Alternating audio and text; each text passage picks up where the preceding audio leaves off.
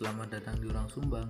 Ruang Sumbang ini sebagai wadah buat kalian yang mungkin malu untuk mengekspresikan perasaannya, untuk suara yang tidak didengar, untuk suaranya yang didengar namun diabaikan, untuk yang tidak berani bersuara, untuk yang bersuara namun masih samar.